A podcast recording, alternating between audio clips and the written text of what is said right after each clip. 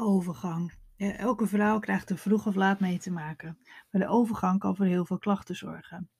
Waaronder hyperventilatie en paniekklachten. Nou, hoe dat kan, dan ga ik je in deze aflevering uitleggen. Nou, alles in ons lichaam wordt aangestuurd door hormonen. dat we honger hebben, dat we in slaap vallen, naar de wc moeten, dat we verliefd worden of als we boos zijn. Alle signalen die ons, door ons lichaam heen gestuurd worden, gaan aan de hand van verschillende hormonen.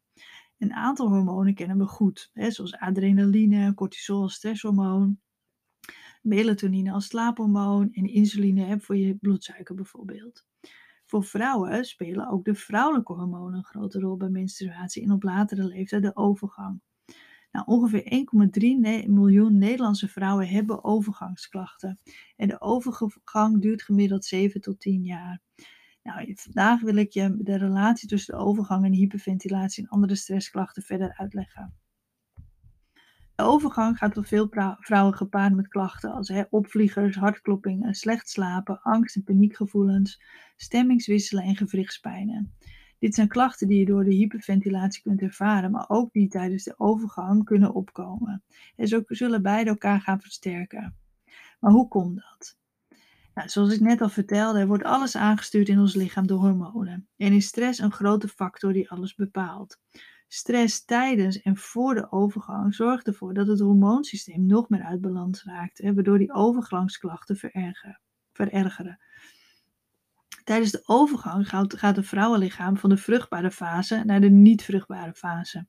En de aanmaak van de vrouwelijke geslachtshormonen, oestrogeen en progesteron, vanuit de eierstokken vermindert en dat, dat stopt uiteindelijk helemaal. Het is namelijk zo dat, dat ons stresssysteem, dat is zo ontworpen dat het altijd voorrang krijgt. Logisch natuurlijk, hè? want als je huis in brand staat, is al dat andere minder belangrijk. Ons lichaam maakt echter weinig onderscheid tussen stress als gevolg van een levensbedreigende situatie of stress als gevolg van bijvoorbeeld een slechte relatie, puberende kinderen of een hoge werkdruk. Deze vormen van stress zijn langduriger dan een acute noodsituatie en het houdt vaak lang aan, waardoor dit gevolgen heeft voor ons hormoonsysteem.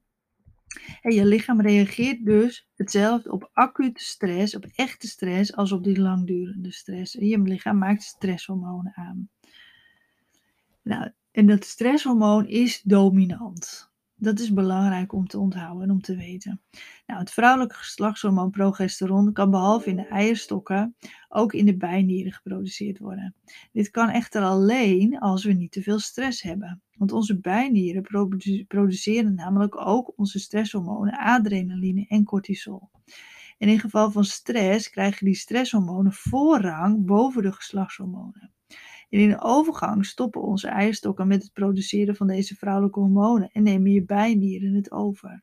Maar heb je bijnieren eh, dus te druk met het aanmaken van, uh, van die stresshormonen, dan raakt dus de boel in de war. Het vrouwelijke geslachtshormoon progesteron heeft namelijk dezelfde bouwstof als het stresshormoon cortisol. Als jij dus veel stress hebt, maak je daardoor minder aan van het vrouwelijke geslachtshormoon progesteron. normaal gesproken hoeft dit geen directe klachten op te leveren, maar in de overgang daalt de productie van progesteron in de eierstokken ook en kan het dus net de spreekwoordelijke druppel zijn die de emmer doet overlopen. Nou, na de overgang hebben de hormonen in het vrouwenlichaam veelal een nieuwe balans gevonden en verdwijnen de klachten vaak vanzelf. Maar totdat deze nieuwe hormonale balans is ontstaan, is het dus voor vrouwen met overgangsklachten belangrijk om keuzes te maken die zorgen voor een goede balans en voldoende ontspanning.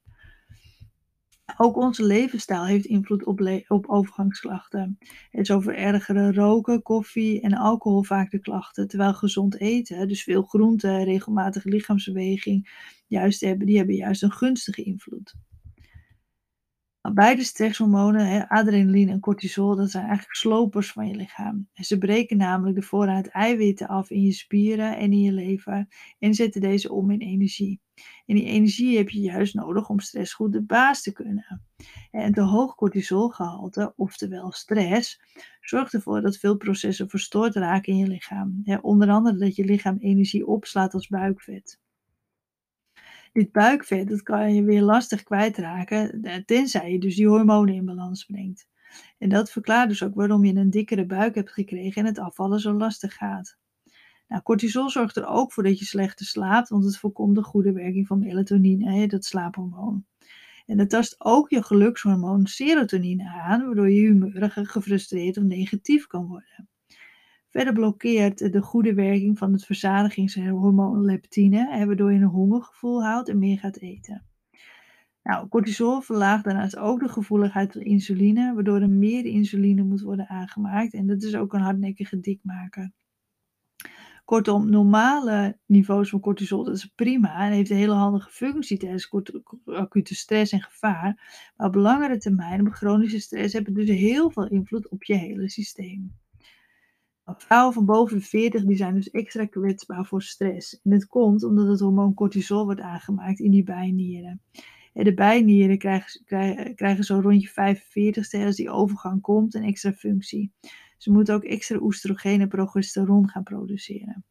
En die hormonen worden normaal gesproken gemaakt door je eierstokken, maar die houden er langzaam mee op doordat je in die overgang komt. En je bijnieren krijgen nu dus een driedubbele taak. Belangrijk is het om zoveel mogelijk stress te vermijden en verder heel goed voor jezelf te zorgen. Nou, dat hoor je mij natuurlijk wel heel vaak zeggen, hè? zorg goed voor jezelf. Maar ik hoop dat het nu duidelijker wordt waarom dat is. Nou, als we de stress helemaal terugbrengen naar de basis, dan is stress is angst. Zelf is angst heel erg waardevol als je in een levensbedreigende situatie terechtkomt, want het maakt je scherp hè, en het helpt om te overleven. Hè, stel nou juist dat in de brand, wat gebeurt er nou allemaal? Hè? De schrik slaat je om het hart, de polsslag schiet omhoog, je adem stokt in je keel, je krijgt knopen in je maag, het bloed trekt uit je gezicht en je spieren spannen zich aan. En dat heeft dus allemaal een functie om jou te helpen om te vluchten uit dat brandende huis. je lichaam wordt in een onmiddellijke staat van paraatheid gebracht door dat zenuwstelsel en die hormonen. En je, je lichaam maakt in tijden van stress eh, dus die, die, die hormonen aan, dat je dat, dat aan kan. Maar die hormonen, die brengen dus ook de hele boel in de war. En wat ik al zei, stress heeft dus heel veel verschillende vormen. Dus bijvoorbeeld je relatie die niet zo lekker loopt, hoge werkdruk of je puberende kinderen. Maar ook ervaart ons lichaam stress als we ziek zijn of pijn hebben. Maar ook als je je machteloos voelt of als je angst hebt voor jezelf om op te komen. Maar ook negatieve gedachten en overtuigingen, zoals ik ben niet goed genoeg, die geven ook stress. Dus stress is niet altijd uh, heel aantoonbare stress. Dat hoeft niet altijd echt zo te zijn van ja, maar ik heb helemaal geen stress, omdat je eh, niet in een scheiding ligt bijvoorbeeld. Of eh, dat soort dingen, die zien wij vaak als stress, die heel groot zijn. Het kunnen dus ook die kleinere dingen zijn.